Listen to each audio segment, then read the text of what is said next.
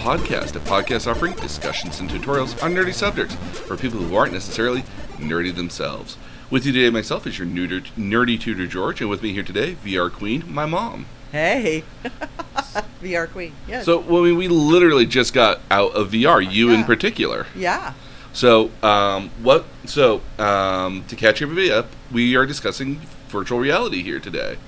And uh, for what I have available to me, what I have is an H T C Vive. Um, it's a second. It's the second generation of V R. That's probably the more. Um, what I found to be the more was probably the better one I f- at the time.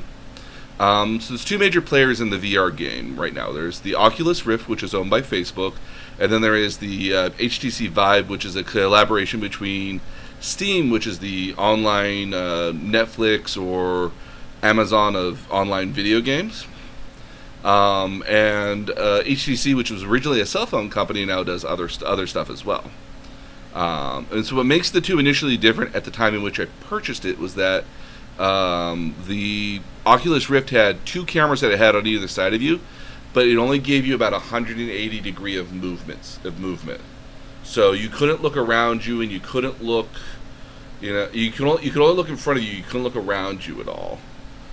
But with the with the H T C Vive, it lets you move into full three D space and look all around you. So that's why I got the Vive over the H, over the Oculus Rift. The Oculus Rift has had newer versions of it that have come out, including um, the Oculus Quest, which is its own standalone unit that doesn't actually require the cameras or the base stations, from what I understand.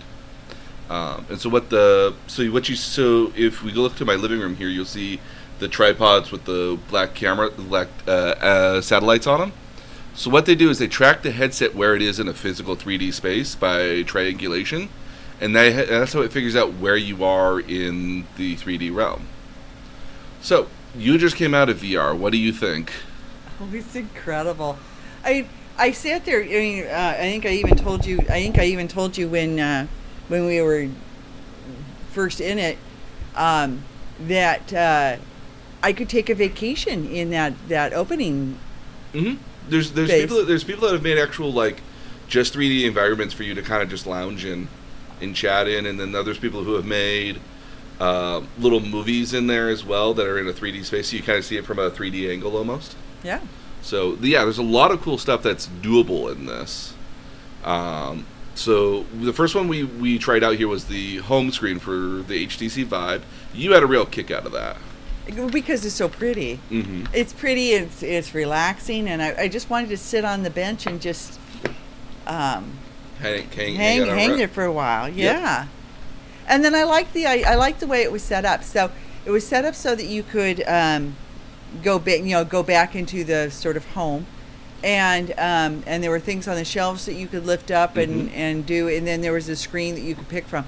So it felt very sort of natural. Yeah, it felt very intuitive, is one of the things you said earlier. Yeah. Yeah. Uh, I like, but I like the concept that you get to get into the V R world before you go. Into, into a game. Into the very different scenarios and games yeah. and stuff like that. Yep. Yeah. I like yeah, that. I, yeah, and I like the home screen being its own, feels like its own little game at the end of the day. Because, again, it had the little it had the little wand where you could make stuff, where you can make three D art. I made art, yeah. Um, and so the the home screen, and I'll post pictures of this on, online, it's basically, it's like a little, it's basically like a one-bedroom room that's kind of on, like, the side of a mountain. And it's got this nice balcony that you can beautiful, walk onto. Yeah, beautiful deck. Um, you enjoyed the scenery of it more than anything. Yeah, the, yeah, no, it, because because even the wisps of grass and, and pampas moved. Mm-hmm. You just sort of yeah, your shadows the, and yeah. everything. Oh yeah, butterflies and, and birds. And, oh yeah. Um, I just like I kind of like the idea that you that you don't you're not hammered directly into a game. No, yeah, I, I would feel a little discontent, especially in V R, to just to be sh- dropped right into a game right away. Yeah. But it was nice because when the games did load up, they loaded up very kind of naturally almost. They weren't yeah. just like pop game. They were just like, and everything kind of came into focus and faded out a little bit. Well, people have spent a lot of time orienting sort of where you land. Mm-hmm. And which I which I appreciate. Yeah, because again, I mean, because again, it'd I mean, be a little it, jarring. Well, one of the it's th- kind of it's kind of a head trip. It really is. Well, in a couple different ways, yeah. Because I, mean, the, I, I would suggest the first thing you, you do when you get into a game is look at what your hands are. Oh, yeah, because your hands changed quite a bit. Yeah, yeah, there are all sorts of different things your hands can be. Mm-hmm. So the first, so the first real game that we looked at wasn't really even a game. It was actually Google Earth. Yes, this was, and and you wisely chose the Grand Canyon, where we have gone backpacking many times. Well, actually, it just starts you there. I didn't choose oh, it. But oh, yeah, okay. But it's, it's a good starting point. It is a good starting point. Mm-hmm. I was giving you credit for that. You know? Oh, okay. I'll take it. Well, because we've been down the Grand Canyon mm-hmm. um, several times hiking. Oh yeah. Backpacking. Um, so that was that was pretty cool. Yep. And then I was able to take you, it, it was like going back in time for me, because I went to to college in Paris, and I was able to take you through the streets of Paris to, to the area in which I lived and show you what a chambre de service is on the top floor. So what so what I will say, um, so what Google Earth uh, V R is, basically it's Google Maps, but in a three D space. So you had um, the your standard kind of Google Maps sort of view, and then you could actually three D into some of the space actually, and you can actually walk through, you know, where you would walk through the streets, you would have buildings on either side of you. Yeah. In the case of the Grand Canyon, you were actually able to walk through the Grand Canyon at I followed point. One of the dry riverbeds down to the river. Mm-hmm. Uh, it was very cool. I couldn't it, find Bright Angel Trail, but... Um, so we were obviously here in San Jose, where we're based. Yeah. Um, we got to see your house. Yes. Yeah. And so... Um, but then you got to go to downtown San Jose, and the buildings looked even bigger. Yeah, it was interesting to see it from that perspective, because um, I manage a real estate portfolio, so when I fly, I always fly into San Jose on the right-hand side of the plane so I can check roofs. Um, because we fly right, the flight path takes us right over a number of our buildings, and that way I can see if debris and stuff need to be I can, I can, cleared up. Yeah, yeah, it's kind of a nice way. It's also, you know, good good for you too. Yeah. So, um, so it was kind of neat to do this kind of flying o- over over my buildings. Yeah, I have to be on the right side of the plane as well, just because I don't know the landmarks on the left side of the plane. So it's hard to tell where I am am in San Jose if I don't look to the right. Where, like, when I see like downtown San Jose, it's like, oh, thirty to one minute, thirty seconds to a minute, and we're landing. Yeah, because we land, I mean, the flight path goes right over the building I work in. Yeah, it, San Jose's weird like that. Yeah, well, because because the, the airport's actually in the city. Mm-hmm. You don't have to drive that far. Yeah, this is true. Um, so yeah, but there's a lot of other places. So what I actually was able to use Google Earth for was when we went to Japan. Yeah. I was actually able to look through some of the places we were going to ahead of time, so I kind of knew where we were going. I, you know, and I I use Google Earth a lot at work, but when I'm traveling, I use Google Earth to try to get an idea of, as well, where I'm going. John and I used Google Earth way back when, and this would have been two thousand nine, to um, figure out where he needed to stand so he could take a picture with a Kleenex that looked like he was blowing the Sphinx's nose. Oh. Just saying. I'm surprised that's not a... Because you, because you'll get a lot of people, especially like the... the I, I can only imagine for like the Eiffel Tower, there's a lot of people that are trying to like push l- look to push it, and oh, they're trying the to get Tower the right Pisa, angle. Yeah, the Tower of Pisa. Or Tower of Pisa, yeah. Excuse me. Um, well, no, a number there are a number of things like that. Um, Eiffel Tower, the big one is to, to look like you've got your finger on the top. Mm-hmm. Uh, so the number of those poses, and and, and I I have a, a, a picture of me in Angkor Wat kissing Buddha. Yeah. So, um, so same sort of thing. Mm-hmm. Yeah. So um, I I. I, I I liked Google Earth just because it was, I thought it was an interesting, great way to just start in V R, because it kind of shows you the cool depth of what V R is, and it ties it back to what was very real right in front of you too. Well, it was neat to be able to show you sort of where I used to walk around. Mm-hmm. And, I, I enjoyed you just kind of like walking through it almost, because you were kind of like, I know it's here somewhere. Yeah, yeah, Huntingford Street I lived in, which was right across from the Roosevelt Hotel, um, fifteen Rue Clément Moreau. Um, and uh, we could actually George punch the address in, and we could actually get there too. That would be great. Yes. Actually, I would. I would enjoy that. So, so yeah. Um, so that was very, very cool. That was w- well done. Excellent. Um, the next one we tried was uh, Steam's The Lab. That was cool. So um, The Lab, and as well as a couple other things that are out there right now for V R. Are basically like little mini game sort of things um, that are really trying to sell you on the idea of like what you could do in this space. Um, you had you made a friend. The dog is so much fun. The um, Slinky Dog. The Slinky Dog. Um, You can scratch him. He rolls over on his back. He plays fetch. He plays fetch. We played fetch with uh, the Earth, actually. Um, uh, yeah, no, he, he he comes up to you pretty quickly, mm-hmm. um, and uh, is is quite quite the nice little little pet. Um, I really enjoyed. Um, I think um, if I were to do it again, I would actually start with that secret room game. Oh, okay. The sec- only because it allowed you to see sort of what whimsical sort of elements are yeah there. You don't really do much, you just explore, mm-hmm. but it was kind of fun to explore. You were having a lot of fun in that. I, I I love the notion that every single time you bumped into a wall you were like, ooh, what is this? Yeah, so I mean, you can open the drapes, mm-hmm. and it took me a moment to, I did it once and I couldn't figure out how I did it and wanted to do it again. It took me a moment to figure out how they were using the the controller the controller to do that. um But yeah, you could. I it wouldn't let me step down that tunnel, so you can't leave that room. Nope. But but it was a lot of fun to explore the room. Um, I'm still trying to decide if the if the dragon was reacting to me petting it. I I want to think it would, because the dog did, but it didn't have a lot of tactile reaction to it you didn't, right away. Oh, it no. didn't. Yeah. So um, the octopus was cool though. The octopus was very cool. Octopus was very cool, and so was like the, there's a little thing on a flying carpet that whizzed by me, mm-hmm. and bats and all sorts of things. So so that was kind of fun in terms of how, seeing... How did the guy look? The guy looked really good. Because, again, keep in mind, you're seeing it in a three D perspective. I'm, yeah. When I look at it from the you're monitor, flat. Yeah. I'm just a flat, so it just looks like a two D sort of guy there. But what did he look like to you? Um, you, you look like sort of a, a an out-of-place Santa Claus in the wrong suit. Um, yeah. Yeah. But um, but no, he's um, so there's sort of a genie or a mage, a wizard, kind of like a wizard sort wizard. of guy, yeah, yeah, um, who introduces you to the room and gives you the light, um, and and you need the light. Um, it's a dark room. It's a dark room, um, and uh, and and no, and the graphics are spectacular and the detail is spectacular, and I love. I, I think you're right with choosing something that goes goes to three sixty, because that a lot of the wonder is being able to stand in one space and turn around. Oh yeah, absolutely. Yeah, it was. Um, the H T C Vive is also probably one of. It's got probably the better graphics on it as well. Because um, if I was going to be in three D, I want, I want to, I want to look around. I want, I want yeah. to see things very crisp. Well, and, and and the graphics really make a difference. Mm-hmm. Yeah. Absolutely. So no, I really enjoyed that. My my favorite in there, of course, was the, the slingshot. The slingshot, which is everybody's I, favorite when they finally get to it, because they just don't want to stop doing that. Yeah, yeah, because you know, it's fun to blow things up, mm-hmm. um, and, and do a lot of damage. Um, so I, what it is, it's like a mechanical slingshot. Um, if you in one of the games I kind of want to get you to play, if we when we do a first person shooter game, is actually a game called Portal, because it doesn't revolve around shooting anybody. It's all puzzles based off of portals.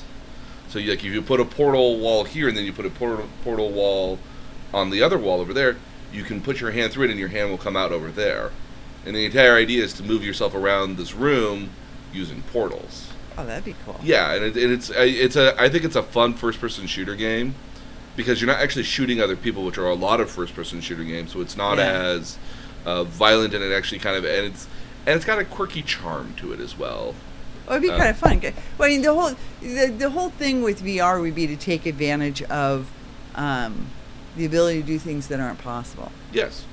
But what's interesting about V R right now is just that it's the method of the controller and what you can do with those controllers. Because, again, I mean, you could put a person in a three D environment, but what you use the controls for at the end of the day is really what's going to decide how you get through it. Because there's another game we play later on that really makes interesting use of the controls, um, but even though it makes very interesting use of the controls, it can be a little. That game is definitely nausea-inducing up to, up to a certain point. That was Spider-Man.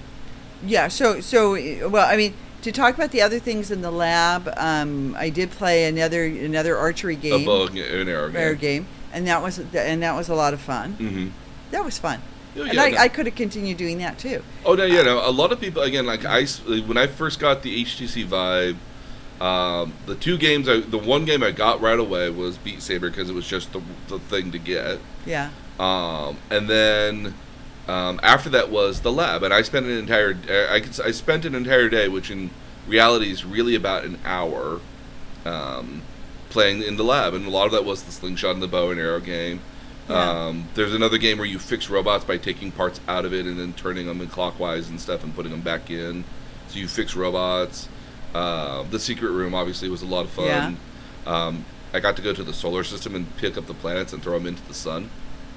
Oh, now that could be cool. Oh, it was fun. I'm into the solar system. I just got back from a meteor shower. Nice. Which is pretty cool. Uh, we, we we were hitting them about one a minute. Just like in Animal Crossing. Exactly. I know, right? Clusters, just like in Animal Crossing. Um, so yeah, no, again, the lab was a lot of fun. And again, they're all very short mini-games, essentially. They're all very doable within a short in a short period of time, really. I, and, and what I liked about it was you could move from one game to the other um, without without too much trouble. It was mm-hmm. pretty easy. Um, and, and that's, I think, where my comment came, oh, this is pretty intuitive. I can figure out how to get in and out of this, mm-hmm. um, especially for my first time. Oh, absolutely. Yeah, no, yeah. again, no. So here's one of the interesting things uh, when you say intuitive. What did you think of the controllers? Okay, so the only problem I have with it, so th- after a while you figure logically which things are triggers and which things are buttons. Mm-hmm. Um, so there's um, it's a lot like getting used to the Switch in terms of um, where the buttons are and then where the buttons ca- are and what they do and, and and and making the mental link between what capabilities. So this really should be a this. This should really be. A, you move around. You move around by by pointing and then and then clicking. So, yeah. um, uh, after a while, you get used to it. Yes, I'd be much better. Now probably. Now, than you were yeah. In the beginning. Yeah. So um, th- I think there's a learning curve that's true for any controller. I think so. Yeah. I mean, I always found, um, with the exception of the buttons on the sides, I have a hard time finding those, and and I have, you know, I have particularly long fingers. That's you have big hands. Mm-hmm. Yeah, I have particularly long fingers. It was good for playing the violin when I was younger. Mm-hmm. Um, and I don't know whether it's it's. Th- that made that made the getting um, the the top and bottom bottom buttons I could get to pretty easily. Mm-hmm. I would imagine if you have smaller hands, that's probably not really easy. Probably not. I mean, it, it really is a controller. These are really probably controllers that are probably better in, in adult hands in a lot of cases. I would think. I would think. I, I I would I would even go further and suggest that they were probably sized for men. I could so definitely say to see that. Okay, so um, they're probably sized for, for men's hands, which are, are significantly bigger than women's hands. Um, and um, I didn't have a problem with it because uh, my fingers, again, are long. But um, I wonder how somebody else would do with that. And uh, uh, say Amanda or Lila or, or um, one of the more petite women we know. So I did have Mia give this a try about a year ago. Oh, did you? What did she think? She was tripped. She thought it was trippy. Um, She's pretty open open to a lot of stuff, though. Oh She's no, pretty no, no. Game. She, she liked she liked it. I think at the end of the day. So. Um, so Mia would have been, been eight at the time. She's almost nine now. Yeah, no, she she got a. She, I think she liked it a lot. So these are, and I'm gonna sh- and I'll post these up on the website as well. Um, this is what the controller. Oh, darn it. No, I don't care about copyright. Now, are, are, are controllers... Um... So these are different controllers. So this is the oh, ones for okay. the Oculus Rift. They're a little bit smaller and look kind of more like a like a Switch almost. Yeah. Um, yeah. So, but they don't have the... I, I liked that big button. Does that have that... No, it doesn't no. have that big circular button on it. So the, what the H T C Vive has is it has this um, kind of circular button that's in the middle that's a trackpad at the same time. Yeah. Um, but it, so that what, to me made a lot of sense. And what you can do with that for some of the games um, that you have in there is you can kind of like inch through menus and you can kind of like scroll down using it like you would a trackpad typically. Yeah. yeah. But it also interacted as um, like it's a directional a, pad as kind well. Kind of a mouse. Yeah, it's very much like a mouse or like a touchpad on your yeah. on your keyboard. Yeah. I liked it because it gives you a lot of it, it, it gives you a lot of movement and a lot of different options without actually having dedicated buttons. Yeah. And especially with something like this where um, there are some things you want to do that are just kind of little delicate sort of things with like your f- thumbs even because that's what you might be more comfortable doing. Those the trackpads are very nice on that. Okay. Um, and a lot of cases, especially with uh, some of the games, you could actually see what your fingers were doing when you had your hands on the controllers too. Yes. So it was very easy to tell what you were doing if you were pressing buttons, if you were pressing them in the right spaces to help you orient well, yourself. Yeah, well, I mean, it's certainly with the um, with the, the bow and arrow. Oh, yes. The but yeah. I forget, um, they've got, uh, did you feel the rumble when they were in your hands? Yes. Okay, yeah, so they have yeah. rumble controls. All right. Yeah. I often forget. Yeah. Um, but no, yeah, no, so, so the rumble actually gives you a nice tactile feel as well. So yeah, so it lets you know when you're loaded. Yeah, so especially with the bow and arrow, it lets you know when you knocked it and yeah. pulled it back. So it gave you that nice satisfying feel at the end of the day, so you could tell. Because if you didn't, I imagine if you didn't have that actual feel, it would be very jarring. Yeah. So. Yeah. Um, so, yes, yeah, some of the other games in the lab were a, like, nineteen seventies Space Invader sort of game. Um, another one, again, was the robot putting it together. Um, what was the pink thing? That was the Space Invaders, like, okay. game. Um, eventually what you do with the bow and arrow one is that you get the bow and arrow in the lab uh, portion of the of the area where you where, you, where we saw the Earth and the other yeah. sphere thing. You yeah. can actually pick up the bow and arrow and you can actually shoot the little black guy, the little uh, silhouette guys that yeah. are walking by, and you can, and they'll do stuff. That's cute. Yeah. That's cute. Um, there's actually like a little bit of a mini game on there. Because okay. again, Valve has this kind of uh, sense of humor at the end of the day. Yeah. So I you see in the end. I think I think my concern with V R when I first, um, you know, when we first started talking about it is it would all be very um, grown up. I, do, I don't know how, how better to describe that. It's hardcore. Yeah. It's a hardcore game for a grown adult ga- gamers. Well, because you're gonna play, you're gonna pay six hundred dollars, seven hundred dollars for a system, five hundred dollars. Uh, What's your entry point? For something like this, um, again, this is more on the top end line of it because. Uh-huh. I, I, I, I'm trying to justify my purchase here of a toy. Um, I wanted something that if I was going to get it, I wanted it to last for a long period of time. Yeah. Um, because this, because again, this is it's a, an investment. This is a bit of an investment, absolutely. And I wanted to get the best I could get at the time because I figured it would A, last longer, and B, I would get more benefit out of it over the years. Because I've had this now for nearly a year and a half to two years now, and it's very robust and very good. In fact. Um, the laptop I got from Amazon Prime Days uh-huh. was so that I could take this to other places and I can let other people experience it, which was the entire intent of the laptop. Can't do that right now during COVID, but eventually. Yeah. Um, so, but yeah, I mean, I, there is a sense of this notion that, like, if you're going to buy this, you really have to be interested in it up, up to a certain point. Um, and that's, again, one of the probably the boundary points as far as people getting invested in this, is that it is... Um, it is expensive right now. It's not a, um, it's not a sort of purchase that you kind of go out and you say, I would like to, you know, I, I think I will uh, get V R today. You know, it's not one of those things where you go yeah. through. It's not it, you can't. Not an impulse purchase. It's not an impulse purchase. You can't buy this in a in a toy store. You can't go to Target or Walmart and get this. You can't even go to electronic stores and get this at all. Um, I actually had to order mine off of Amazon. Um, which was the only place I could find it realistically. Um, it's, it's, it's interesting because uh, different things are available. I mean, I know when I was looking at Amazon for the Switch, it was it, it was one of the few places where it was available. I ended up getting, going to GameStop, but yeah. Oh yeah, no, I, I think uh, GameStop, especially here, was just you were just able to get it quicker. Yeah.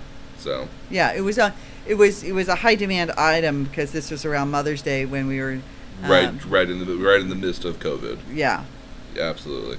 Um, so if you were interested, in, so right now, I mean, we'll we'll we'll talk about the prices for some of these different units here a little bit later on. Okay. Um, so I have, so a, I have a script. So my impression was really that the games would all be pretty hardcore, and and and that there wouldn't be a selection of games that were fun. More for. Well, not fun, but more whimsical and more kind yeah. of, and yeah, yeah, not quite so uh, hardcore. I guess yeah. probably the right thing. So the yeah. second, so the next game we played after that, and I, only because I thought it would be kind of fun to do, because um, this is the kind of game, like I was said, Spider-Man, Far From Home. That was cool. Let you literally be Spider-Man. Okay, so so I, and I swung, um, and I got, got kind of got the hang of swinging. You have mm-hmm. to be using both both. sides, yeah, you, left you, and right. The idea is to kind of go down a street and then kind of like, you know, pull yourself to one rope, and then as you get to like the zenith zenith of the arc, you kind of shoot out to the other one. Okay, so one of the things that was confusing me, this has to do with the next game that we played, was right was red and left was blue. Yes. And the next game, right was blue and left was red. Okay, I can't keep I, those I, constant. I, I know, I know. But but but it made it confusing. Yes, um, that can certainly I can certainly see that. Yeah. So Um, so, so just so you know, because the, the colors actually make a difference. Make a difference. So, um, but I enjoyed swinging. My my comment would be, by the time I was doing that, I'd been at this, what, forty-five minutes? Um, Something like that? No, you've or, been about, in it for about an hour. For about an hour. And, um, and I was beginning to get a little... Um, nauseous. Yeah, I'm feeling just a little bit, yeah, a L- little... little dizzy, a little yeah, nauseous, a yeah, little, light, little uncentered. Light light vertigo. Um, there there we go, that's the word. Yeah, light vertigo, and um, not not to the point where I was I was anywhere close to, to you know, to- tossing or, cookies or anything, mm-hmm. but um, but I was feeling it physically. Now, um, two things. One, one is I could see this as an ex- excellent uh, cardio, because a lot of the games do, re- especially the last game, especially the last game. Um, but a lot of these games do do have you moving uh, around. Yeah, moving around quite a bit. Mm-hmm. Um, I mean, even even the games that, you know, like the slingshot game had you pulling back and, and moving and walking and um, and so. Uh, by the way, the slingshot game had different balls. It reminded me of Angry Birds with the different birds. So each of the different balls. Um, so the the so in Portal two, there's these uh, things known as the the cores, which have different personalities in them or different elements of a personality, mm-hmm. um, and they kind of make up the main bad guy at the well, end the of the day. The balls kind of talk to you too. Oh yeah, the balls have different personalities. They're yeah. like, shoot me now, shoot me. Yeah, you know, I'm going. I'm going to shoot me. And then so it's yeah. like, oh, darling, you won't shoot me. And everything. She shot me. Yeah. They all so, have different little personalities. And again, that's that's Steam's sense of humor. They they have they have this sort of like, yeah, this is weird. We're going to make it a little bit weirder by the balls talking to you. But there's and a slight all, bit of snark there. Yes, again, the snark. They, I love I love people that are, again, it's it's a company that knows its audience, knows that you can be a little snarky at the end of the day. I, and I people will enjoy that. it. Yeah, yeah. And, that, and again, that's why I think you would enjoy Portal, because there's quite a bit of snark in that game. Yeah, yeah I, I'm uh, totally down for snark. So yeah, I like Spider-Man because, again, this is my that was my example of a killer app at the end of the day. Because I could think that if you could sell people on, you know... Oh, who doesn't want to swing between buildings? Well, not only that, but again... I've zip-lined. Again, I think it would be kind of interesting if you did a, um, if you did just like Avengers and you had New York City and you could zip around through it as Spider-Man or as Iron Man. Yeah. You know, even just the very first Avengers, you know, they don't even have to be full versions of the characters. They could be just very low poly version of the characters, and you would still be fun just flying around a version of, you know, Manhattan in New York. Yeah. You know, I think I think that would be really cool, and it would be something that would, you know, and especially if you, because again, keep in mind there is a game tied to this one here. We did it on free play. Yeah, we did it on free play. Um, but there is a game that's there. It, it tells it tells you, do you want to play the story? Mm-hmm. It gives you choices. Yes. Yeah. So, um, so yeah, I think that I think that could be a killer app at a certain point. Um, especially if it's cool enough that like you can keep building on it and have that replay value outside of, hey, you got to come check this out, sort of thing. Yeah. Um, so yeah, no, again, I, I I was very happy about that. They have a, a Star Wars game out there uh, where you uh, fight Vader at a certain point. That's a lot of fun. I haven't played it uh, just yet, but it, it looks so cool. Well, okay, so here's here's a question for you, because I, I know we're, we'll talk about the the cost of the units, but Um, when you buy a unit, I assume some games come with. Nope. No games come with. How much is a game? Because these things have tremendous amounts of detail. Um, so most of the games that you played, with the exception of Beat Saber, were free. How does that work? Well, if you look at it from a certain extent, the Steam, the Google Earth doesn't. They don't have to charge you anything for Google Earth, really. Right. You know, just so much as the fact that Google has their name on a v, V R sort of thing. You know, like, there's only one Google Earth. So, there's, you don't, Google doesn't really need to... Google, if anything, is kind of... I would imagine they're using that as just like a test bed of, like, okay, let's see if this works. And if it works, let's keep doing it. Yeah. Sort of things, you know. So, you use that as, like, a as a test at the end of the day. And at worst, you send the lab rats away for, you know, with a couple million dollars to say...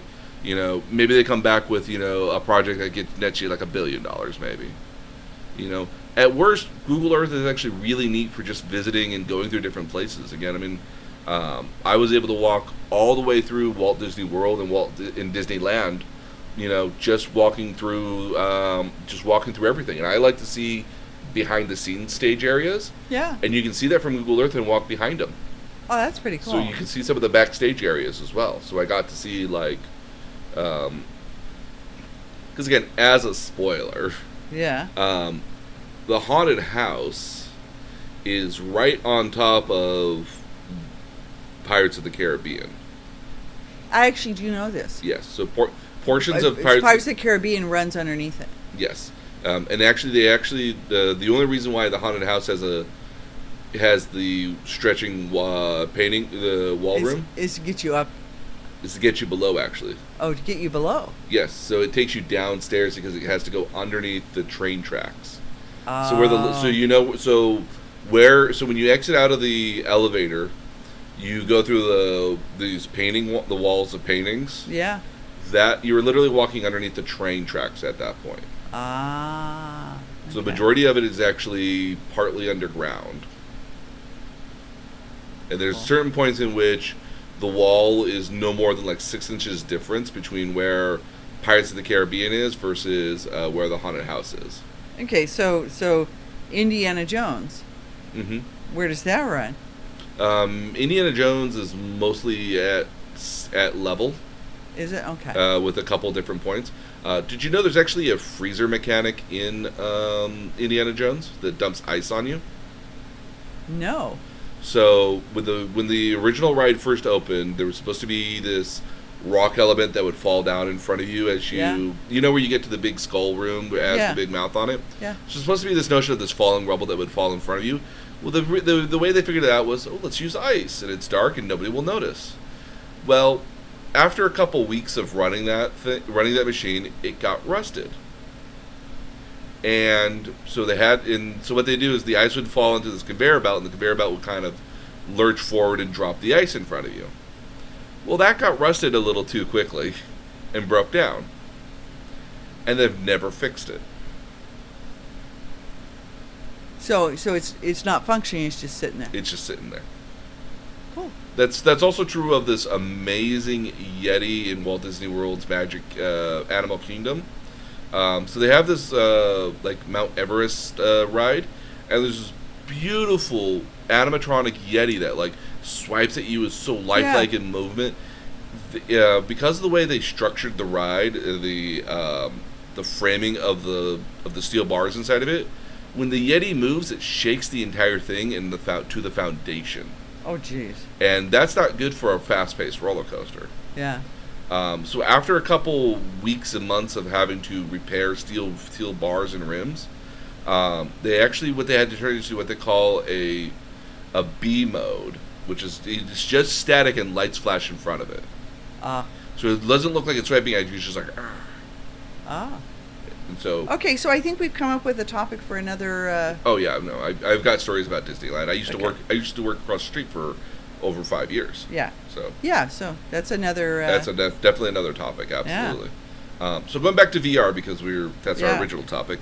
Uh, the last game we played was called Beat Saber, and again, this is the one where I think I paid about twenty-five, thirty bucks for it at the end of the day. Uh, that's that's that's amazing for. The amazing value for that, really. Yeah. Um, So what Beat Saber is, is imagine if you were, uh, you know, in Star Wars and you were a Jedi with lightsabers and you're swinging at blocks um, in time with uh, this kind of cool, funky music. Yes. Um, so the so what you were playing originally was just the free form. So yes. you could just slice the blocks in any way you want. Later versions of it have you slicing the blocks in certain directions. Oh, how do you know which direction? Because I watched you play a hard level. It, it would have arrows to point up and down. Okay. So it would tell you how to cut the arrows at the end of the day. Okay. Um, and so if you didn't cut the arrows in the right way, it would uh, dock you uh, points for that. Okay. It's a lot like playing Dance Dance Revolution. I was going to say, that's exactly what it reminded me of. Mm-hmm. But it's except more with your arms yeah. and your head. Yeah. Um, because so, you have to lean your body. You have to get out of the way. Mm-hmm. So what's been very interesting about this year with Beat Saber, what I found is actually there's a lot of people. Um, so Beat Saber originally just had like the fir- just had like ten songs in it originally, but what people were doing online is they were actually modifying the game to add new songs and new there, levels. Well, there's even country beats. Like, how do you do that? Well, again, I mean, like, so what they were, do- what people online were doing is they were actually adding their own music to the game. So there was whole new levels that the game creators never intended on. And eventually they came out with, uh, basically, and I think this was always Beat Saber's intention, was to, they came out, they've come out with music packs that you oh, can buy. That's cool. So you, yeah. can, so you obviously they can keep generating revenue off of it, but you can yeah. keep buying the various music packs that come out so you can play new levels and new music. So you could play, like, any any uh, ones tied to actual uh, musicians?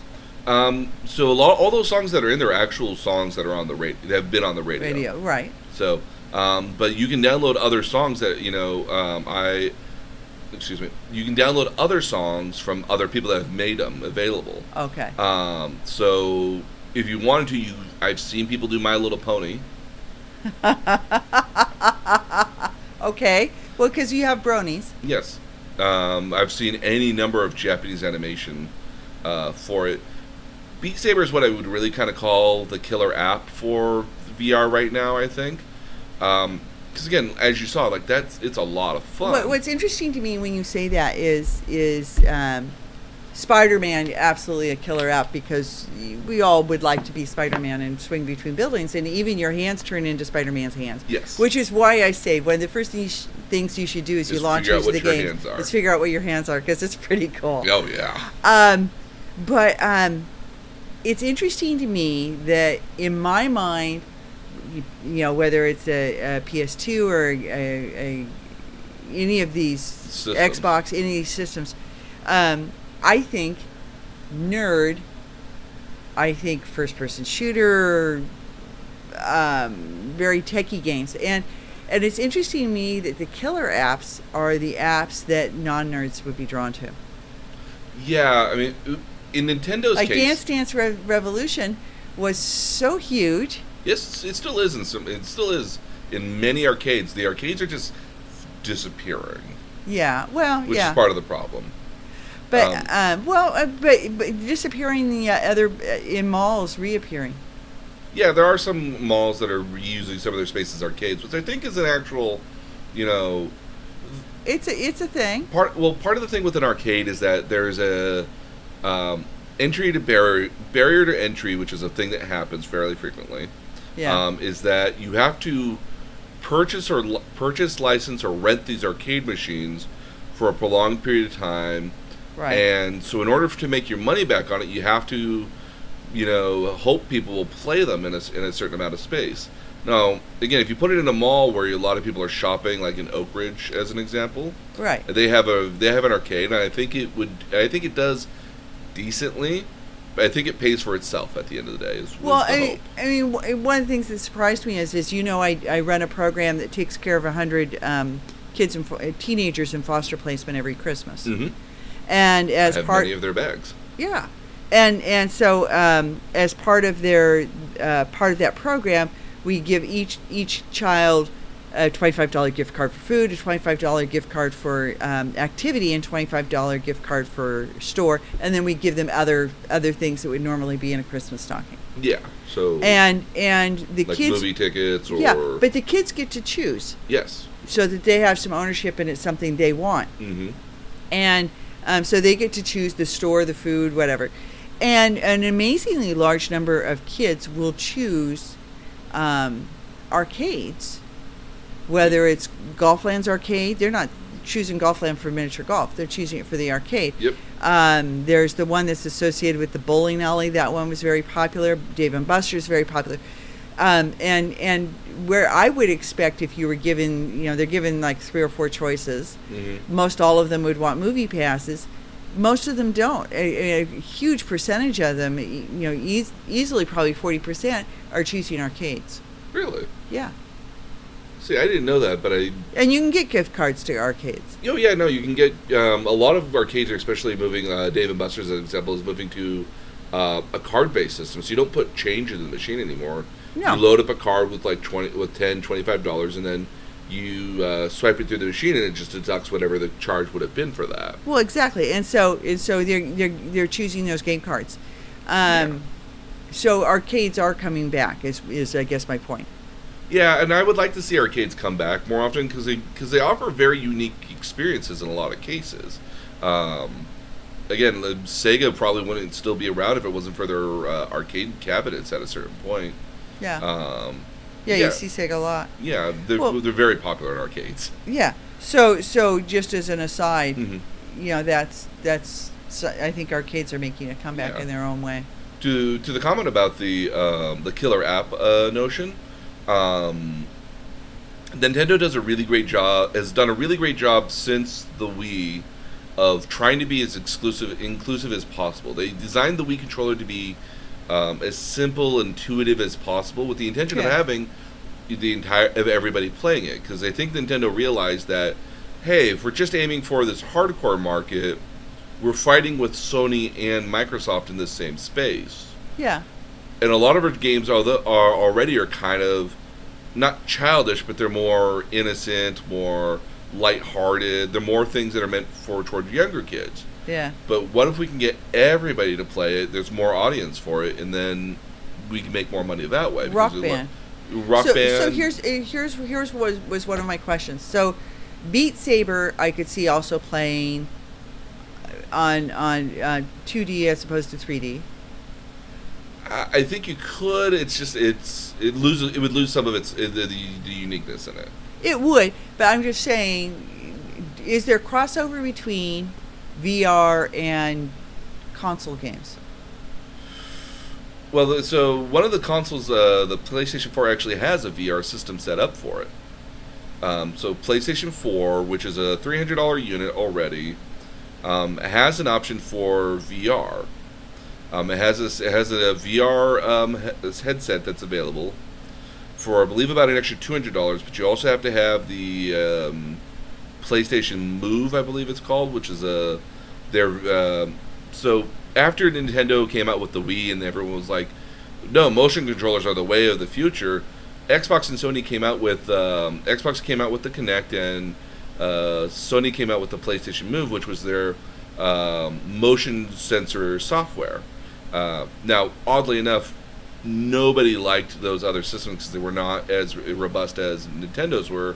Uh, plus, Nintendo basically designed their entire console around this motion, sen- this motion sensor and motion gimmick, uh-huh. as were Xbox and uh, Sony had not. Um, interesting enough, uh, the Microsoft Kinect, while gamers absolutely hate it, it was actually great for everything else but games. Um, as an example, um, do you remember we were watching Rogue One? Yeah. So you remember how all the character movements and everything um, looked really lifelike? Yeah. They shot some of that stuff using uh, Microsoft Kinect for their motion tracking software. Oh, that's interesting. So a lot of so those, so what they would do is they would uh, basically take a Kinect, re reprogram it to fit into their into their computers, and they used that for very early single person uh, motion capture. Um, so what they're so as an example here, there's this thing known as a uh, virtual reality YouTuber. They're big in Japan, um, and what they did, what they've done is they've taken the motion tracking elements from the Kinect, uh-huh. and because the Kinect actually Kinect's actually pretty good about tracking facial details and other elements on it, and so what they'll do is they'll play. So these virtual YouTubers will do virtual, will, will literally like just be a YouTuber, YouTuber, but they'll just be an avatar instead, and they're using these Kinects to do that to be to track the motion of what they're doing into the avatar. Oh wow! Um, the big one is Kazuna. Kazuna, uh, actually, hold on, I yeah, that's one right there, actually.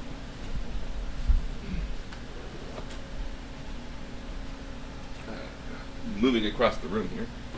So she is a virtual YouTuber. Oh, she's cute. Oh, yeah. I, I love it just for the blonde hair and the off the side. I thought yeah. it was... And she comes with glasses, too. That's cute. Yeah. So this is a virtual YouTuber. This is uh, Mariah Akari. Um, and, again, what they're using is they're using the Kinect to basically track their facial movements and the positions of where their, ar- their hands and arms are, because the Kinect's actually really good at doing that. Um, and then when they go on to uh, YouTube, they're basically, they have an avatar right in front of them, not unlike, uh, like, you remember, so Gollum, they did motion tracking for yeah. Gollum. Yeah. It's very similar to that, but it's it's basically like a uh, an anime character at the end of the day. That's pretty. That's pretty cool. And so that. And so oddly enough, the Kinect, not popular with gamers, popular with a lot of other things though.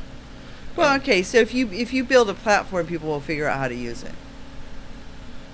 I mean, that's the one thing. So so throughout throughout this podcast from day one, one and, and we've been doing this for eighteen months now. Yeah, about eighteen yeah. months now. So so throughout this podcast, the one thing that's really struck me is how much fan adaptation there is and how much that sways what the designers do. Well, I always find it very in, in, in, and I mean that in every possible way, because fan input shaped Sonic the movie. So you mm-hmm. see it, it shaped uh, my, you know, Minecraft. It shaped all sorts of things got shaped by fan fan uh, adaptation. You know, you just you pointed out another one with with uh, Beat Saber. So I like um, this is what I think is probably one of the most interesting things about nerds in general, is that they're able to take what are what you would not think are very interesting things at the end of the day. Um, you might kind of just kind of pass it off. Um, but you find a nerd that really loves it, and they will go out of their way to, to, they'll find other people that are interested in it. They'll find new things that other people are doing with it and emulate that. Um, they, you know, they really are all about trying to um, do as much as you can with whatever they've fallen in love with.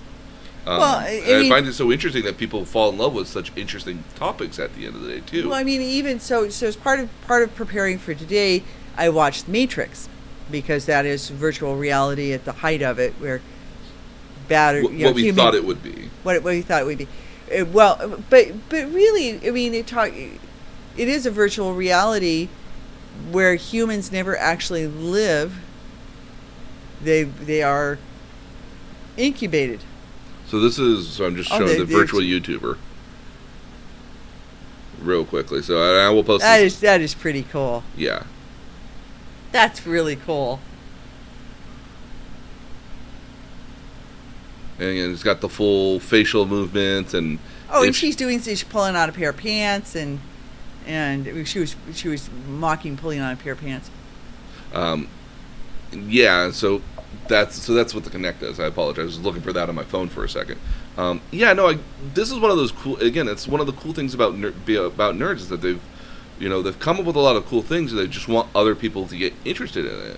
But I mean, Neo Neo is the ultimate sort of sort of gamer in that he figures out adaptations. Yes, and I mean, his training is about figuring out adaptations, and he figures out ad- adaptations. Mm-hmm. Absolutely. I, Neo is a great. Neo is an interesting character at the end of the day, because it's presented in a somewhat Mary Sue sort of way, but they give a logical reason as to why he right. is why he is the way he is. Yeah. Um, and I, I, the first Matrix when it came out, I loved the first Matrix. I think a lot of I don't I think almost uh, everyone does. I've only seen the first one. Yeah. Um, they've made uh, they made sequels. They're not as good. Yeah, there, there's th- um, three sequels. There's there's two more. There, there's The Matrix Reloaded, and then there's The Matrix Revolution. Um, and then there's Revisited. There's Revisited as well. Uh, I just find that the Matrix movies tried to build this too big of an overarching world, and I think if they left it at the end, it would have been fine. But I love The Matrix for what it, it think what it thinks virtual reality would look like. Do they do they ever get to Zion? Oh yeah, no, no, they get to Zion in the second movie. Okay. It, it's a it's a real place. It's where they're all. It's where all the humans. It's less savior of humans at the end of the day. Yeah. Um, Reloaded has something weird that, ha- or um, Revolutions has, you know, something unfortunate to Zion, but still just as good. Okay. Um, but no, yeah, Matrix. I, I like the Matrix again. It's probably one of the first times in which we actually thought, you know, what virtual reality could look like. Well, it and basically asked the question.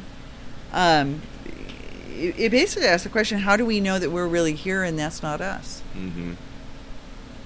I also thought it was interesting that the height of, of uh, human civilization was nineteen ninety-nine. I, I don't think it was nineteen... I don't think so much it was the height of human civilization. I think it was the most placid we had been. Ah. Uh, because, again, keep in mind, like, they, they built the Matrix in the intention that, like, it would be... something that we wouldn't question, that we would conform to, and it would keep us docile from revolting and freaking out. Yeah. Um, and what better than like the, the late nineties to do that? Yeah. Where we thought everything's fine. There's no politics are perfectly reasonable.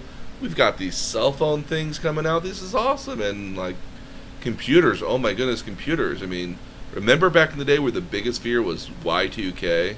Yeah. You know, like there were all the computers were going to stop functioning because they weren't built for, for the year two thousand. When in reality, like they just they didn't program all four digits of the year. They just programmed the first two. Yeah. Because they didn't anticipate rolling over at all. Yeah. So, for whatever that's worth.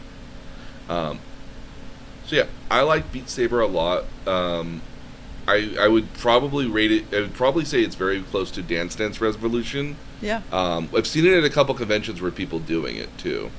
Um, and one of the big things I like, I see a lot of people doing is um, they will uh, set up a web camera and they will actually uh, play in a on a green screen. And then what they'll do is they will um, map the uh, game into. It oh, so ma- they superimpose them. Yes, that's yeah. the word. So they're gonna they superimpose it, so it looks like you're actually watching them actually in the actual game playing with the lightsabers yeah. and everything. Yeah. Um, and it's pretty cool. Yeah, it would be. Um, so there's, there's a lot of videos for Beat Saber that they're doing it. It's a it's a very popular thing, especially um, fan remakes of different songs and uh, levels. Um, I've seen Old Country uh, Old Country Road as a beat as a Beat Saber game. It's a little slow.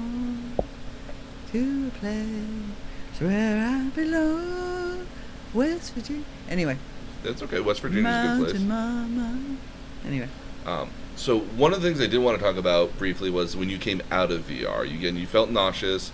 That kind of how quickly do you think that was? You would say that passed over you? Probably two or three minutes. Yeah, I mean it's not. It, you get out of it. It isn't instantaneous. No, and especially after a lo- after about an hour and a half, almost in it, you st- you did start to feel kind of nauseous toward the end of it. Yeah, yeah. Yeah, and that's no, I definitely normal. felt it. Um, it, it, um, yeah. It, so, so, and I, and I also felt found um, after I got out, I didn't recognize it when I was in, but after I got out, I had eye fatigue. Yes, that, that's one of the things I end up at, stopping at is that when my eyes, um, keeping on, keep in mind. So you, what what V R is is it's two uh, symmetrical le- two symmetrical T Vs right in front of your eyes that are just. Out of sync ever so slightly, that gives you that parallax three D vision right, at the end of the right. day. Um, but what's interesting is that your eyes are actually darting and moving around a whole lot more while you're on V R than it would be in normal life. Because again, the screens are literally right where your glasses would be. Well, and, and, and what's interesting for me, and I think I shared this in the last one too, is is uh, I have an acoustic neuroma, which is a a uh, tumor wrapped around my my acoustic nerve on the left side. And when they were diagnosing me, one of the things they did was they put me in V R glasses, mm-hmm. and um, they um, made me nauseous actually. Um, although I'm not sure that that was their intent, but they were they did some eye tracking mm-hmm. um, because they were trying to figure out the exact location of of the, the tumor and, okay. and where and things that were being impacted, and um, they did eye tracking, and that made me nauseous. Oh. And they told me I was supposed to be. That was an expectation. Uh, but they were they, they were purposely doing it. They were purposely doing it, but they and what they told me was that the V R stimulates a lot more eye movement than you would ordinarily have. Yeah, because again, I mean, when you go to look to your right, you you're shifting your entire you're you're not looking to your right. You're actually just like looking to your right ever so microly. Yeah, you know, by yeah. just like a centimeter versus when you look to the right, you might be looking. Two or three feet to the right. Right. You know, so there's a so there's a bit of a difference with your eye because your eye can actually already see all that area over there. You're just kind of focusing in on it. Oh, I think I was so excited by what I was doing and what I was seeing because it really for the senses. Mm-hmm. Um, I I wouldn't describe it as overwhelming because I didn't feel overwhelmed, but well, I um, didn't. I purposely did that. Oh, okay. Yeah, I, there there's some other stuff that are there that can be a little overwhelming. Um, I don't like to do that to people because that's cruel and mean. Um, and I also don't know how people, everyone's going to react for V R. I've seen some people who are in V R for about twenty minutes and then puke. Well, and, um, and, and but that's I, mostly because of the motion sickness. Yeah, so I mean, I think some people are more, like, which brings up an interesting question because um, uh, there's a running um, joke in our house about purple French fries. Yes, I'm well aware of the purple French fries. Okay, so... so I think I'm the one who started it. You know, you are purple French fries. Um, mm-hmm. So so it has to do with one time when you, you had a Happy Meal and grape soda.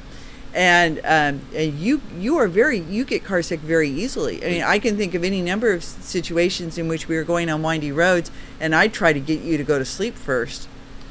Uh, my biggest problem was that I, my biggest problem I think, especially when I, when I got to motion sickness, was that I was trying to focus on anything else but the road, and because I was focusing on everything else but the road, my brain lost track of where I was and would get me sick. If I'm just well, focusing on the road and I'm not doing something else, I don't really get that car sick all that often.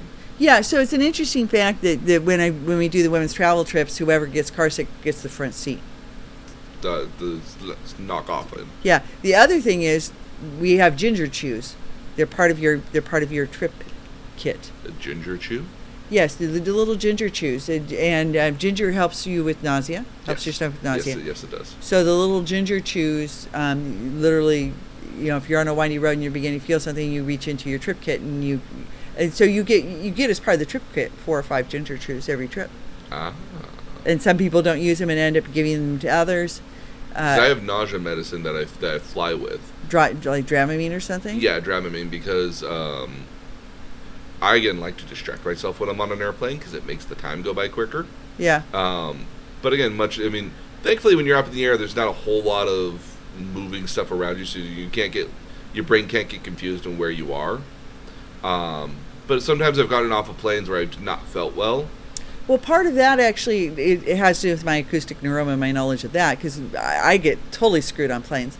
And the deal is that the change in air pressure messes with your inner ear, and you've had inner yes, ear problems. I've, I've had inner okay? ear problems, yeah. Um, and um, my nerve, my acoustic nerve. Um, The location of my tumor is right where the gyroscope that controls um, your sense of equilibrium is. Mm.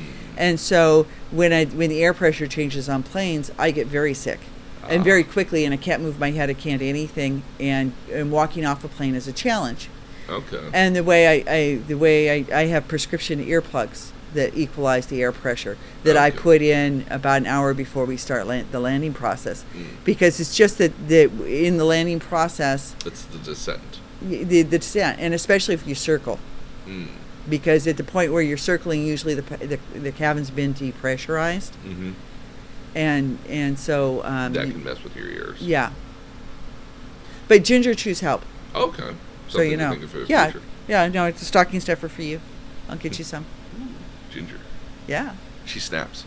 Yeah, yes, exactly. They're actually they're, they're not bad taste wise. The other thing is candied ginger oh, will work goodness. as well. Okay. Dehydrated candied ginger.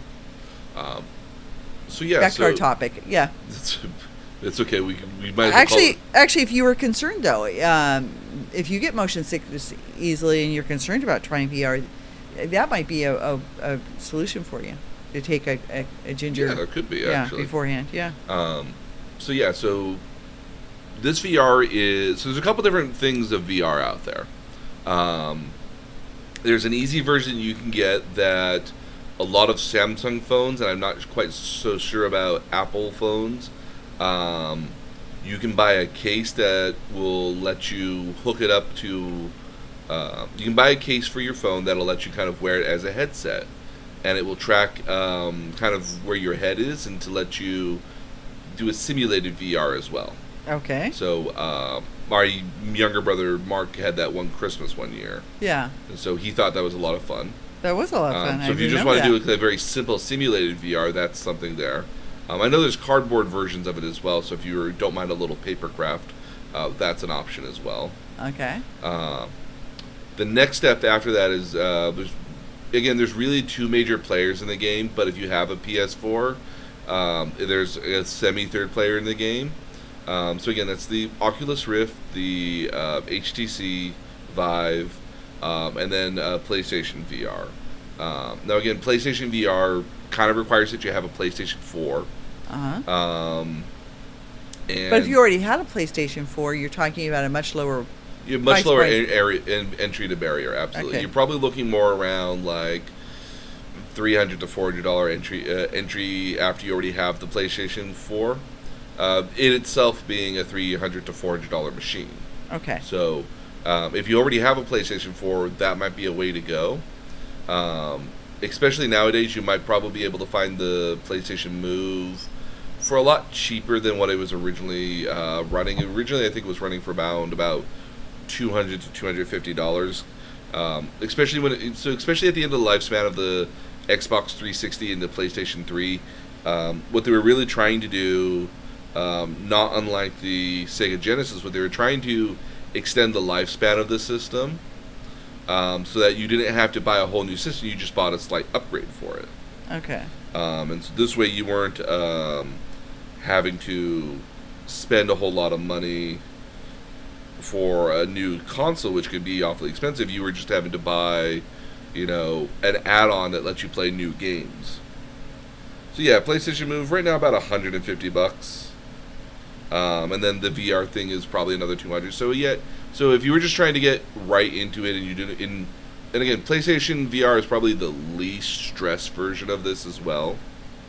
Um, it, I can't stress, kind of probably stress that enough that it's the least stressed version, because the PlayStation four is all s- self-contained, uh-huh. and all this is so self-contained that there's not a whole lot of extra stuff to to install or program or anything like that.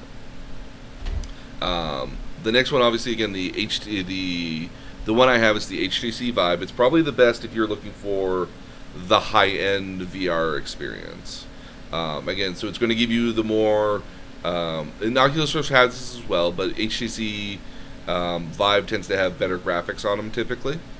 Uh, the, which graf- also, the graphics were amazing. Yeah, it tend to be graphics. I think I tend to believe, and this is just my opinion as well, is that Um, because H T C Vive is partnered and created by Steam, um, which is a comp- which again is this huge marketplace. Yeah. That you get this, you get a slightly larger marketplace of games. So there are some games for the each one of these different consoles that are not yeah. cross-platform. Okay, I was going to ask about that. If you're going to design for V R, aren't you going to design so you can port it to everybody? Yes. You would you would you would think that when you design it, you would want as many people as possible to play it, right? Um, and that the architecture for each system would not be too different at, at the end yeah. of the day. Um, when it comes to the Oculus Rift and the H T C Vive, you're just booting up a program. For the PlayStation, you actually have to program for their architecture and their uh, soft, their internal hardware essentially, so it could be a little bit more difficult. But it's gotten easier over the years, um, especially because. Um, not unlike the Switch, there's a lot of lot of um, third-party indie plat- indie games that have been ported over to other systems as well. Well, and do you have tools like, I mean, you know, when you look at, at programming for, for uh, I guess you only have two operating uh, systems for phones, but it seems like, like there are tools to help you. Yeah, there's a lot of game maker tools that are out there. Um, some are better for V R stuff uh, versus others that are not. Um, it's really about, uh, when I think when it really comes to V R, is really about programming the camera as being the head. So mm-hmm. having a very freeform camera that uh, understands where its location at is, especially with the games. Um, and then basically the same thing with the controllers, basically saying, these are your hands and these are what they do. Um, well, I'm sure there's I'm sure there's a lot more technical stuff to it at the end of the day. Well, and, and and part of me, what made me realize that the programming, in order to be really good, would have to be really... Um, uh, sophisticated, maybe? Yeah, was actually in Spider-Man, because at some points, depending on what angle I was swinging at, I could see my feet. My feet would come up into the screen, mm-hmm. because if I were really swinging, my... You would have that momentum and you would have that lift. And, and it would lift my feet. Um, and it made me realize how much... Um, I would have to go into designing the software so that it kind of anticipated all the physics. Yes. That there are people that spend um, entire their entire career just building physics engines for uh, not just video games, for even movies in a lot of cases. Again, I mean, like if you've ever seen, you've seen Frozen, I presume. Oh. Too many times. I have granddaughters. They've seen Frozen. Yes. The uh, if you go back really early in the day, you, the first real movie that actually had humans in it, mm-hmm. um, and decent humans, wasn't until The Incredibles. When you look at it, that's a lot of, and a lot of that was because hair is very difficult to model in a three D environment. Yeah. Um, when they finally got to uh, Sully in um, Monsters, Incorporated, yeah, they kind of figured out hair enough that they could actually try out humans at that point. Yeah. Um, and they've been progressively getting better and better with, with hair at a certain point, because uh, beforehand you might have maybe one hundred to one hundred fifty strands of hair on a character. Now you have literally like thousands and tens of thousands of strands of hair. Yeah. And trying to program all those bits of hair to all work fluidly in your um, in your machine can be nerve-wracking. And so yeah. there's entire physics engines that are designed to tell hair how to move and how to hang and how to be, have a certain bounce to it and movement and, and to it. It's um, it's interesting because you don't, you know, physics is science, and you just don't mm-hmm. think about that being uh, a necessary part of a game. Mm-hmm. But but it really is. So I mean, so it, it, it occurred to me while I saw my well, you saw your feet flying. My up red feet. There was a lot of. Uh, I, I I account that to being good quality of a game, because it, it, the quality of the notion that like if you were swinging, oh, you'd be swinging so hard that your feet would fly up because you're swinging, because that's what Spider-Man does. Yeah. I, I, I insist that to quality on a certain level. Oh, um, but, absolutely. But certainly the amount of momentum that you would have had would have had been programmed at it to a. threshold probably in the game. Well, and, and so it made me really appreciate how much sophistication has to go mm-hmm. into this. Um, so yeah, so PlayStation V R is probably a great entry point if you don't want to have to uh, mess mess around and muck around with different stuff. Yeah. Um, H T C Vive again is probably the more higher end version with the better graphics on it, um, and again being sponsored by being in a partnership with Steam, I think it has the bigger library, especially where Steam is a very robust marketplace um, element to it already, where lots of people put up their stuff all the time, um, especially free games in some cases. Yeah. Um, and again, I mean, like if there's a game that you that you liked a lot, you might find out who the developer is and when they come out with their next game. Yeah. Um, and there's certainly quite a number of V R games that do charge money for it as well. Um, yeah. So that's not difficult at all. Um, and then you have the Oculus Rift. Um, which again is a is probably around the five hundred to six hundred dollars range, I want to say right now, so it's a little bit cheaper. Um, I I don't find its motion to be quite as fun because it doesn't give you the full walk around three sixty movement sort of. I element. think the three sixty thing is pretty critical to. It helps. They've they've gotten better. Because it keeps you in that world. If uh, the ability to to turn mm-hmm. and and have the world turn with you. Um, keeps you in that world. I would think.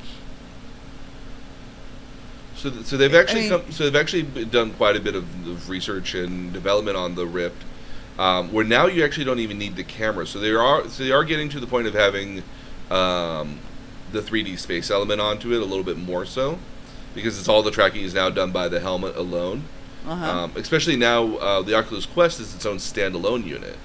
So all you need is just the controllers and the headset. And it tracks where you are, and you can download the games directly through the headset. So it's an all-in-one unit as well. It's in its um, price point, I think, around four hundred to five hundred dollars as well. Um, so it's a very, and it's also, I mean, one of the few things I don't like about the H T C Vive is it's, is the cables, because it can be a little bit easy to trip on those if you if you're not. Well, paying and attention. I found myself conscious at times that you're conscious would, of it. Yeah, you're conscious of it because it'll hit your feet. So what some people do is they get, um, if you remember how you could hang a lamp from the from the ceiling. A hook, yeah. Yeah, so some people put hooks on the top of it um, and let the cable kind of run down. I don't do that, A, because I don't want to put holes in my apartment for my landlord's sake. Yeah. Uh, but second is that I worry that the cable gets caught on there. Yeah. And, like, you try to go forward and, like, and your head goes back or something. Yeah. Um, especially already in a three D space.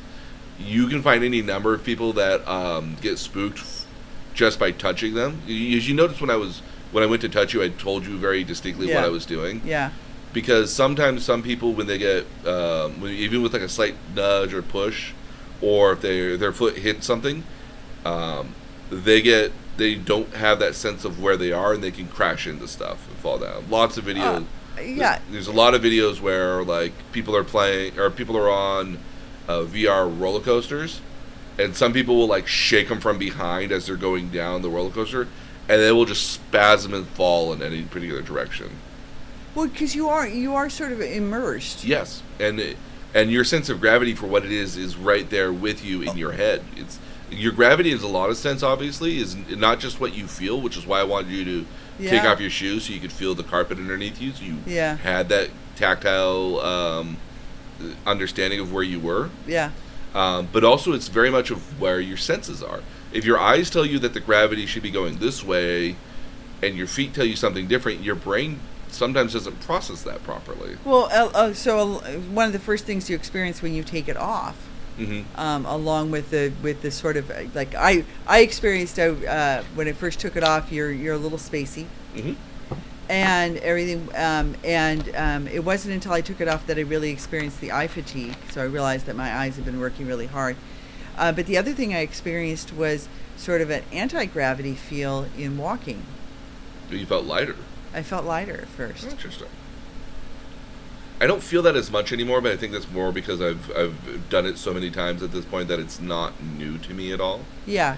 Um, yeah, you would make the transition easily. I'm just saying as a first-time player, when the thing came off, I felt a little, um, yeah. Your center of gravity was definitely in a different yeah. place. Yeah. Mm-hmm. Yeah, that's probably the best description. Yeah. Um, so again, back to the Oculus Rift, I, I would recommend it if you're trying to find an entry point in there and you don't feel like you want to spend a lot of money. Um, because you can also keep in mind that the Oculus Rift itself and the H T C Vive do kind of require that you have a nice computer. Yeah. Um, and I do have nice computers because I'm a nerd and gamer. Yeah. Um, but not everyone does, and that can, that can be a barrier entry as well. Um, because, I mean, my desktop computer, if I were to buy it now, probably runs around somewhere around nine hundred dollars. When I put it together, probably ran around about fifteen hundred dollars. Or, yeah, fifteen hundred dollars, give or take. Yeah. Um, but again, I'm a P C guy, so I, I switch out in and out parts as necessary. Yeah. So something I don't like, I just move it out, or, oh, I want a bigger hard drive. Okay, just install a new, bigger yeah. hard drive. Yeah. Um, or, you know, I don't like the case, hey, put a new case on it. So it's not as if I spent all that at one single point. I've spent it over years, years at this yeah. point. Yeah. Um, and I probably can make like two, I've probably made like it's three. Huge. It's yeah, but that's just the case. I could probably, I could probably fit it in a lot smaller case. It's uh, pretty cool. But the bigger case also allows better airflow too. Yeah. So it keeps yeah. it cooler. Yeah. Um, so yeah, I mean, that would be an entry point. Like you couldn't really do this on like a basic Mac Pro or like a work-based P C. Um, you would need something that had a graphics, a dedicated graphics card in it. Creative um, Labs used to make really awesome, no, sound cards. Their thing was sound yeah, cards. Yeah, the Creative Labs were sound cards, yeah. Uh, the big ones are uh, NVIDIA, which uh, was uh, very popular for graphics cards. Also very, very big in cryptocurrency as well. Okay. The, they used the graphics cards because of the extra processors on the graphics cards to do the mining for big, for... Uh, the virtual coins. Oh, okay. So, oddly enough, like, again, I mean, like NVIDIA is like, we didn't mean to do. We didn't mean for our processors to be, or for our um, our graphics cards to be used as secondary processors. But that's basically what they are. They're graphics processors. Yeah. They handle all the hard work that the regular processor would be using. Yeah. Uh, that makes sense. That. Yeah. Um, and then the other one is Radeon, uh, which has their A T I series of. Uh, Uh, of uh, sound of graphics cards, excuse me. Um, I can just never understand their, and this is kind of a little bit true of NVIDIA as well. I can't understand their numbering structure. Um, so I have an NVIDIA uh, G T U seven twenty, I believe, and like you can get them in higher numbers as well. It's just this one just happens to be better than even some of those higher numbers.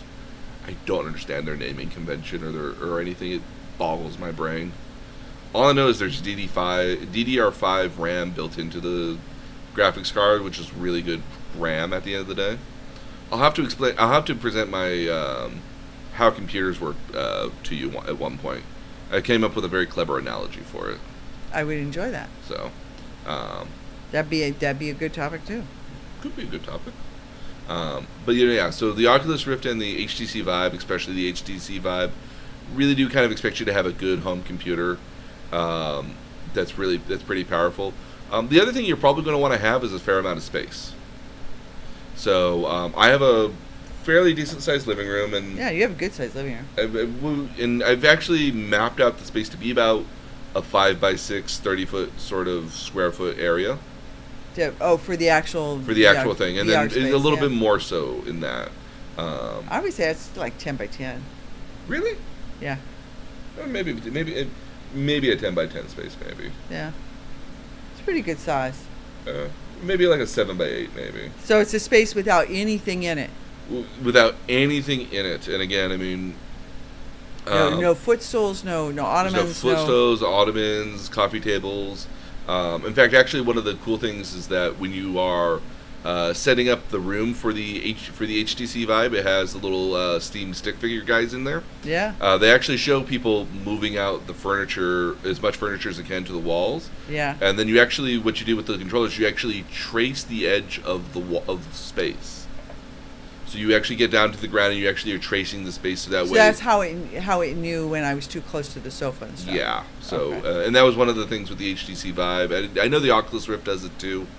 Um, I don't know if the PlayStation V R does it because I've never actually seen that pl- platform before. But it will um, in the H T C Vive. It has a little hex grid uh, to the wall spaces. Yeah, and so, so you, you know when you clo- yeah you, yeah so you get too close to it, it'll tell you. You when get, get the grid close. outline. Yeah. Yeah, and so that's when you know that you're. You still um, see the graphics. It's just a light grid. Yeah, it's just a, like a light grid that kind of comes up, and that's yeah. how you know that you are um, too close to the edge, and so you might either want to back up or recenter yourself. Well, but yeah, exactly. So. Um, so yeah, um, so the big ultimate question here, should anybody try V R?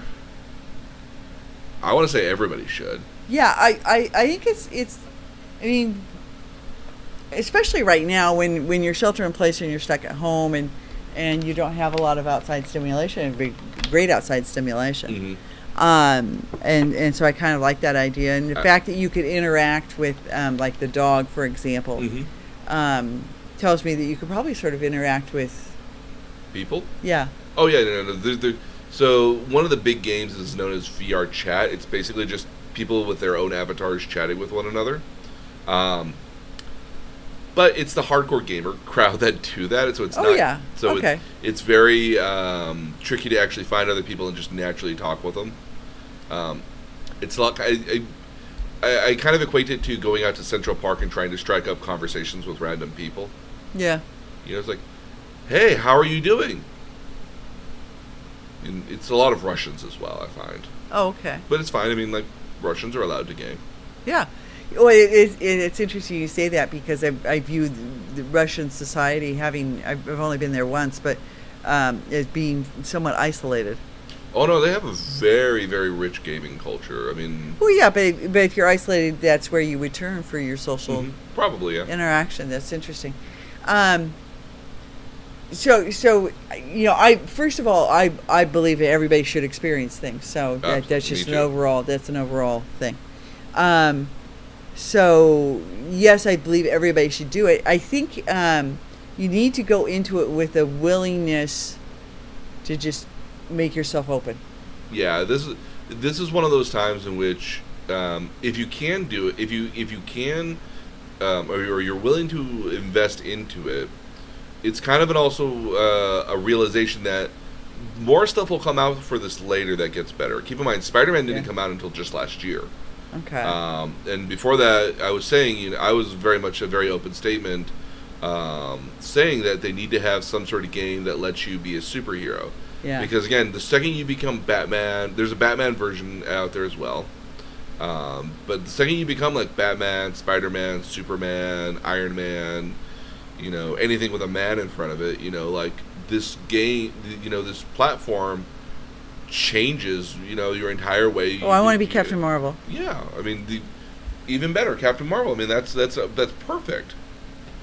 But I think it really does change your relationship to be able to interact with this kind of technology. Um, and again, it is... Um, again, there's been quite a number of V R games in which have been kind of touch and go. Like, um, they had one of the Fushinari Shrine, which would have been really cool to kind of walk through in and of yeah, itself. It's a cool shrine. Um, but it all those all those Torii gates. All those Torii gates, yeah. But it doesn't work properly in V R, and it's actually quite a letdown because the models are not very good, and it's not. I, I was really hoping that it was somebody with a three D camera that just walked around through the entire space. Yeah. Well, okay, and so that's one of the things that are, you know, we, and we talked about this when I first started, when I first put on the headset, is um, we, you know, I, I I work for a real estate holding company, and um, and we do virtual tours, especially right now during shelter in place, mm-hmm. and virtual tours of vacant spaces, and you drop yourself, you know, you go online and you drop yourself on the dot, and you click on the dot, and that moves you through the space. Yep. And this uses some of that same. Ideal, the idea yeah. of technology, to, yeah. to move you through the space. And um, and so, you know, especially with Google Earth moving through the Grand Canyon mm-hmm. and things like that, um, it would be a good way to just take an hour and go see something you were curious to see. Yep. I took you and showed you Notre Dame. Oh, yeah. That was cool. Yeah. And um, and uh, and the uh, Palais d'Opera and, and the, the Conciergerie and the Louvre. And... Um, And so if you wanted to, to take an hour in the middle of the day and just go somewhere. Yeah. I, again, I mean, I spent, again, so the first, like, week I had it, day one was Beat Saber, day two was the lab, day three was Google Earth. It was yeah. just going to different places that I'd never been to before. Um, yeah. And just kind of walking around and seeing what it was. And, again, you get you get it from, like, the, you know, it sounds kind of funny, but, like, the King Kong or the Godzilla sort of perspective. Yeah. Uh, which is kind of interesting. Um, but you can drop down and walk the street. Yeah, you, it, gives you, it gives you the street view option as well. Yeah. Um, and you can actually even just tab through it like you would normal street view um, yeah. in, in there. Um, and yeah, I think it's super interesting at a, at a certain level to just be able to walk around through these different spaces. Well, I would love when planning travel um, because I, I plan travel for a, you know a group of sixteen. And um, I would love when I'm when I'm looking at spaces right now. I mean, I'm using the internet to find things and try to map out where we could go and what a logical path is that allows us to do as much as possible. Mm-hmm. Um, it would be great to be able to walk on the cobblestone streets, um, and and sort of sort of better know my way around before I get there. You oh, know, yeah. Right now I use Google Earth for some of that. Because mm-hmm. I could tell you that the hotel we're going to stay at in Columbia has a uh, Juan Valdez coffee shop in the ba- in, in uh, on the ground floor. Nice. Thrills me um, because I like my coffee. Um, but um, you know, to be able to walk the streets this way and really have more of an experience of it would be, um, from a travel perspective, really cool. It, I find it very nice because again, I mean, if you get a a view of it ahead of time, you might it might help you see it and catch it when you see it right away. Um, I, I again, I used some of it for when we were in Japan um, to see some of the places we were going at, especially uh, Dotonbori. Yeah. Um, and then also, oh, wait, oh, which was awesome. Yeah. I would love to use it to um, select hotels. I one, mean, I you, mean, I, that's one of those things that I've, I've kind of helped. I mean, because. So when I was looking for apartments again, I used, they had a, um, for apartments dot com, they use some of that technology occasionally. It's a little tripod with with four, cam- four or five cameras on it and lets you kind yeah. of look around the space and they let you move through an apartment to see what it's like. Yeah. Um, I would love to do that more for hotels because I think it would give you a nice sense of where you are at and what's going on as well. So it might give you a better impression of the hotel you're staying at. Yeah. Um, but I think that's also an element of the hotel willing to um, do that at the same time too. I think more and more though, you know, as they have to become competitive in, in the hospitality space, which is going to become tremendously Fair, competitive. Yeah. Um, yes. I mean, I, I, got, I got an absolute deal at a boutique hotel in, in Philadelphia a couple of weeks ago. I, I was amazed at the rate for where I was staying. Oh yeah, no, I I, I think that's another reason for that too, but.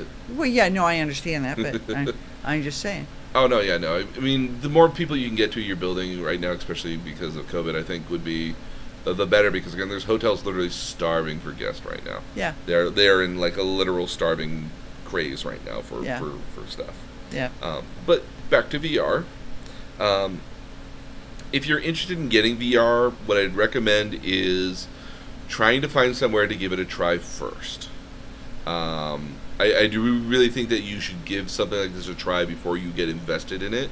Um, our lovely city of San Jose has the Tech Museum in which they were showcasing uh, both the Vive and the Oculus Rift, so I got to try one of them out.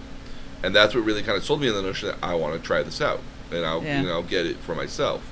Um, it, it it's it's about an hour a day, and you really shouldn't allow pre- preteens and children to use this for, for a long period of time, because their eyes are still developing, and you don't want to yeah. stagnate that on any particular level. So if you yeah. allow like a child or children to use this, I would keep it to under fifteen to twenty minutes at most. Okay. Probably less, a, li- a little bit even, just because you don't want to uh, strain children on any particular level. You really level. start feeling it at that hour mark. Yeah, about an hour in, you really do have start getting an eye strain. You, your also body feels a little bit more heavier depending on what you've been doing. Again, yeah. if you're playing Beat Saber, um, which again used to be like a half hour every day some days, um, that's a good workout. Well, and I watched you do that, and that was really cool to watch because it was very much like a dance. Mm-hmm. I had also done that song so many times I was I got bored after a point. So it was like, oh, I got to make this look interesting. I'll do what the D D R well, you, guys you do. Were, yeah, you were. Yeah, it was pretty cool. Moving to either side and swinging my yeah. arms. Yeah. Absolutely. Um, so yeah, again, if you're interested in this, again, kind of do a little. You, I would highly recommend doing a little bit of research um, to understand what you need to get into it. There are, um, especially with the H T C Vive, and I know with the Oculus Rift, they have uh, applications that'll test your computer to see if it's compatible with uh, with the, one of the different various systems. And even if that's not the case, again, the Oculus uh, Quest is its own standalone unit. Um, I can't speak to it too much because I've never actually used it myself. Yeah. Um, but it is a standalone unit that is fairly robust and doesn't require a hefty computer to get into it at all. Um, but again, just keep in mind that it is um, a technology that, you know, is a fairly hefty entry point and not something I would recommend just getting into on a lark. Do do some research. Figure out what games are out there for you that you might be interested in, and maybe that's your entry point and your rationale for getting it. Okay. Um, I'm going to post some more interesting um, information on our blog as far as uh, some of the different systems here. Um, and when you can check out that blog at w w w dot nerd tutorial podcast, all is one word. Um, and again, we have all of the show notes there as well uh, for every episode that we do, as well as um, if we do review episodes like T V shows, we try to put up clips of the various episodes. Doctor Who, oddly enough, has little teasers for every single episode on YouTube. It was perfect. It really was perfect for that, because all I had to do was just pull up the, the trailer for it. The, yeah. The like the, the little like thirty second, sixty second sort of like, you know, next episode sort of little bits, and it would show. It was perfect. Um, so we post all that information there. We continue the conversation on Facebook.com forward slash Nerd Tutorial Podcast as well. Um, and it's a great way to find out when the next episode comes up, because I try to post them right one after another after they come up. Um, and if you want to give me any sort of ideas for future topics, or you want to follow some of the topics we are currently following uh, from previous episodes, because we follow all our own, all the topics we've ever followed are on Twitter. You can check us out at nerd tutor- nerd underscore tutorial on Twitter. Um, and if you want to have a suggestion or you have an idea for future topics, let me know. I'm always interested in new topics.